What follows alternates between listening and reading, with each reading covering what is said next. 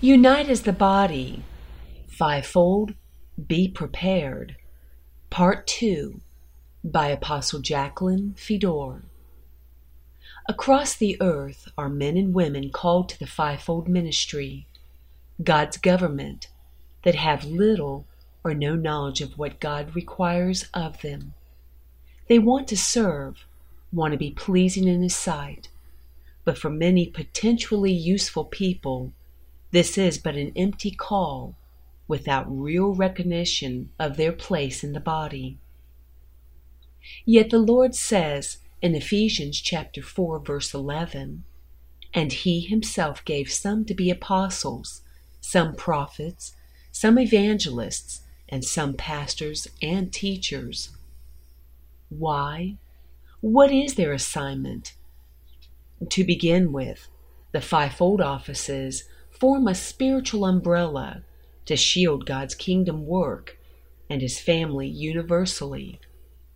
Unfortunately, Satan infiltrates the work of God's people and will continue to do so if that work does not submit to the covering God set in place. It is the devil's intent to hold man captive and he is successful in many areas of life without God's shield. 1 Corinthians chapter 12 verse 28 gives us their order in the church, or at least the order in God's church. 1 Corinthians chapter 12 verse 28 And God has appointed these in the church, first apostles, second prophets, third teachers, after that miracles, then gifts of healings, helps, administrations, variety of tongues. We all understand the works of a teacher, but did you know God oversees, fathers his people, or you could say he is the steersman leader through the apostles? In fact, the Greek word used to describe the apostolic is kubernesis, a term borrowed from seafaring and used to designate the steersman or pilot that holds the ship on course. Or do they know the fiery light of God shines through the prophetic to expose sin and cracks in an individual's life that they may mature and grow from rebirth into a new species of man? It is through his prophets that he prophesies his desires warnings, and direction. It is to these fivefold offices that revelation knowledge is released from God's revealers, so they can in turn give direction to His people. They can be victorious overcomers and successfully establish His kingdom. This God appointed covering was foreshadowed by the robe of God. God's government must also be made from one thread, with no seam of division. It is a part of the robe of authority, His. John chapter 19, verse 23. Then the soldiers, when they had crucified Jesus, took his garments and made four parts, to each soldier a part, and also the tunic. Now the tunic was without seam, woven from the top in one piece. Leadership is not greater than the people, but God's authority over the powers and principalities, and in fact over all evil, operates in them.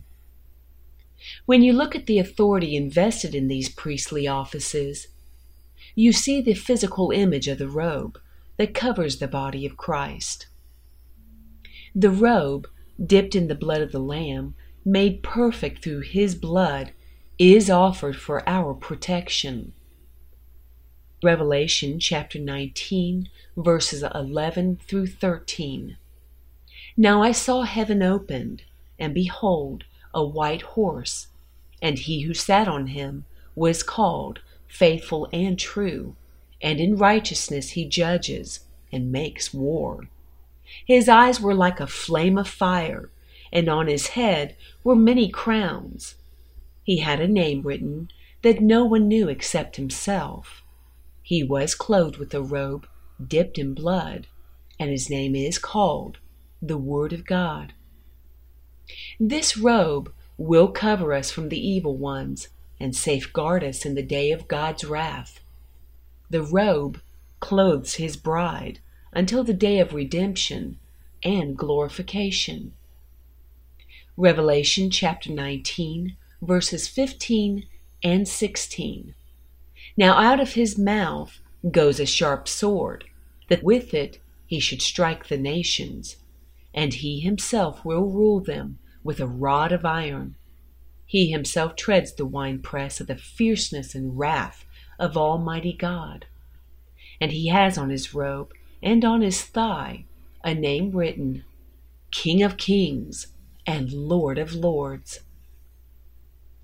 If God's people choose to submit to this covering and truly desire the robe to be wrapped around them, then they must seek those operating in these offices and waking in His authority. The responsibility delegated to the fivefold must be taken seriously by God's people and the government itself if restoration and renewal of all creation is to take place. We're not playing church people. The race is on between God and His body, and Satan and His. As I said in the previous blast, the government, the fivefold ministers, must come front and center and unite to get the job done. God's knowledge must replace in the minds of man the evil thinking, tainted knowledge, false doctrine, and lies that have been fed to humanity throughout the ages from the time Eve chose it over the Lord's. The new earth, God's kingdom, must be established on truth, or the Word, in harmony and in order with the universal law. This is the job of the apostle, prophet, evangelist, pastor, and teacher called to the office to re educate man. The fivefold is the fist of God to crush the world, its systems and master, and his right hand to rebuild the kingdom of God and restore creation. So, seeing their importance, let us first study the ministry of the apostle. The apostle, as the foundation builder, to a degree, can walk in any of the offices. Maybe not with quite the same anointing and authority as a person holding a particular office, but nevertheless enough to do about anything the Lord needs done if the other offices are not available. This is why they are called a foundation layer. They, along with the prophets, can establish a new work and do the job until God brings in the rest of the team. With this appendage in place, the hand of God can make a fist, and power against the rulers of darkness is released to restore, renew, establish, and regain dominion over this planet. Without the restoration of the office of apostle, or any one of the offices for that matter, the government of God is incomplete and fragmented. The number 12 is symbolic of government in the Bible, and we see that the first apostles were that exact number. They were even known as the Twelve by the people of their day. These gallant people were martyred and sown to the ground, so that a latter end time harvest of apostles could come forth even more fruitful and lay the foundation of the new earth based on the spiritual law found at John chapter 12 verse 24. Most assuredly I say to you, unless a grain of wheat falls into the ground and dies, it remains alone but if it dies, it produces much grain. What are these end time apostles like? Well, for one thing, as stated before, like their predecessors, the anointing that is on their lives can restore an old house of God or build a new one. The apostle is one of God's greatest weapons against religion and tradition, and in fact, all carnality. They insist on holiness and separation for the true church. So, along with the prophets, they do not mind a bit ripping up and pulling out the dross and mold that has tainted God's people for so long.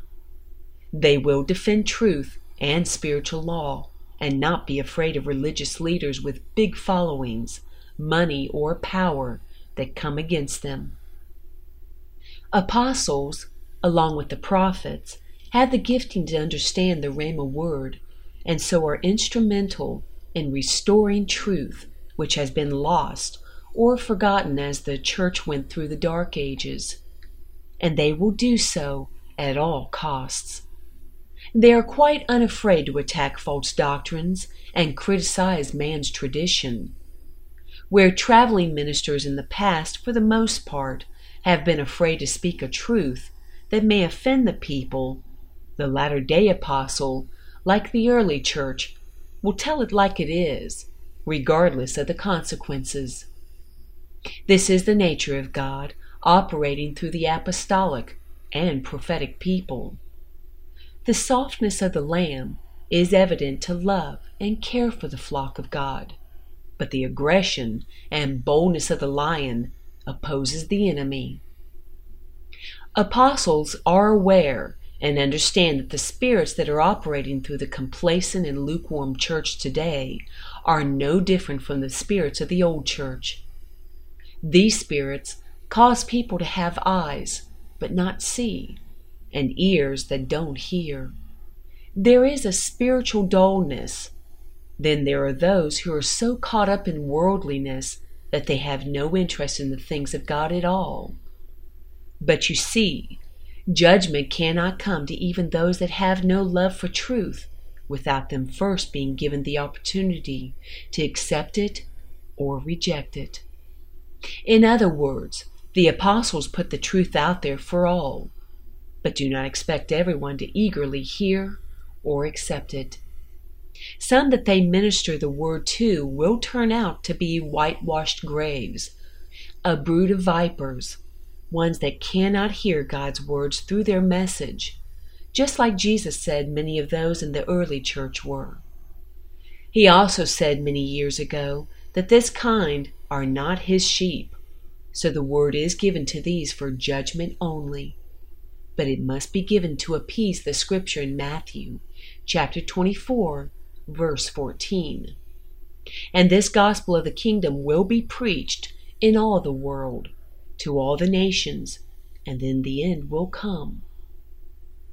So, along with God's prophets, the apostles' message is one of life eternal or destruction to those they preach to. The two edged sword is in their mouth, as the truth cuts you off or brings you healing. Like Apostle Paul said at 1 Thessalonians chapter 2 verse 4, but as we have been approved by God to be entrusted with the gospel, even so we speak, not as pleasing men, but God who tests our hearts. They are compelled to speak truth, the full gospel to mankind. This is the mark of God's true sent ones. He has never sent false doctrine or watered down truth to his people through his messengers. The early apostles were severely threatened and told not to speak in the name of Jesus or teach any doctrine that was contrary to the religion and tradition of the day. But let's look at their response in Acts chapter 5, verse 29. But Peter and the other apostles answered and said, We ought to obey God rather than man.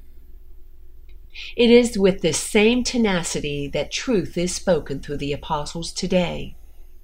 Apostles Peter and John, at another incident where the religious leaders had forbidden them to speak, told those that opposed them whether it is right in the sight of God to listen to you more than to God. You judge. Jesus spoke only truth, he never diluted it and his message was considered hard by those who liked their life the way it was and didn't favor change. John chapter 6, verses 65 through 66. And he said, Therefore, I have said to you that no one can come to me unless it has been granted to him by my Father.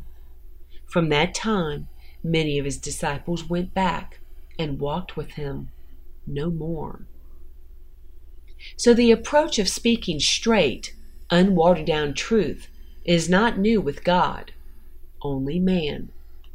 Let's look way back in history to Ezekiel's time.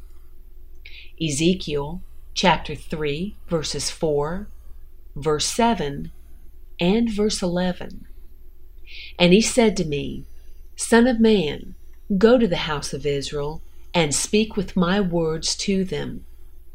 But the house of Israel would not listen to you, because they will not listen to me. For all the house of Israel are impudent and hard hearted. And go, get to the captives, to the children of your people, and speak to them, and tell them, Thus says the Lord God, whether they hear or whether they refuse. Even the wicked must be offered an opportunity to change. The mature apostle is also a champion of faith. If the Bible tells them a thing can be done, they believe it and act upon it. The promises of God made to Abraham and his seed are real to the apostle and are expected to happen because it is God who made these promises. The law of faith works mightily through them. Be it as you believe. Their father said so, and that's good enough for them. They also have the anointing to unite the body of Christ and walk as God's commanders and chiefs, uniting God's armies and teaching them to trust and follow God. They wield a spiritual God given authority to bring freedom to the flock through the ministry of Isaiah 61, thus helping the church to experience the Feast of Atonement, Jubilee, and victory over the powers and principalities, the rulers of darkness, and evil spirits that have been holding them captive. In fact, the ministry of the apostle will have a large part in preparing the church to experience the final feasts, Shemini Atzeret and Simchat Torah. God will soon be receiving a bride without spot or wrinkle and separated from the world because of the uncompromising nature of those called to the apostolic office. If you look up the word apostle in the Strong's Concordance, you will see it is number 652 in the Greek. You will get an even better picture of the nature and ability of the apostles. They are a delegate or ambassador officially commissioned by Christ with miraculous powers. It goes to 649, meaning to be sent out or send forth, to 575, meaning they are separated. They bring completion and reversal by the cessation of sin and hypocrisy. It goes to 4724, meaning to repress or abstain from associating with, to avoid, and withdraw self. To 2476, meaning to stand, abide, appoint, bring, or continue covenant. It is compared to 5087, meaning to place in a passive or horizontal position. In other words, those called to be apostles, like the other offices, must die to themselves, enter into God's rest to fulfill His plans for the end. They must be separate, set aside, able to stand adversity in all situations without being discouraged in order to keep the flock of God together when under trial. It goes on to describe utterly prostrate in position, these, as just stated, must die to their desires, their lifestyle, their opinions, their agendas, and do things God's way. They have to lay aside their need for fame and recognition, their egos to be patted, or to have large numbers of followers. They must be content to have their works destroyed, so he can perform his works through them, bringing glory to his name only. Swallowing their ego is the hardest one for the apostolic to accomplish. They are among the first to start a work, but those that are brought in to help many times get the credit, at least by man. If notoriety is important to one that is called to the office of apostle, they will probably never be chosen to fulfill the office. Besides, it is really Christ in us, not anything we do. It is He that fulfills His predestined plans for this earth through His government. Where will you find the apostles today? You will find them laying the foundation of the church triumphant, the church of the firstborn, or you could say, the church of Abraham's seed, the new species, the remnant. You will find them establishing business for God's kingdom based on godly principles and spiritual law, helping to build a whole new society built on God's standards, not the world's. Behind the scenes, you will find them praying and covering God's flock, battling the powers of darkness that would interfere, attempt to stop the advancement of God's kingdom, and cause his people to ignore his law. In closing, with the restoration of the apostolic and the prophetic through his new species, there can be no stopping the body of Christ. God, through these remnant apostles, is the cloud by day to cover and protect, and through the prophetic, the fire by night to lead the way to eternity. When those selected for these offices across the earth unite in vision, teach from God's knowledge, and walk according to His law, how can we lose?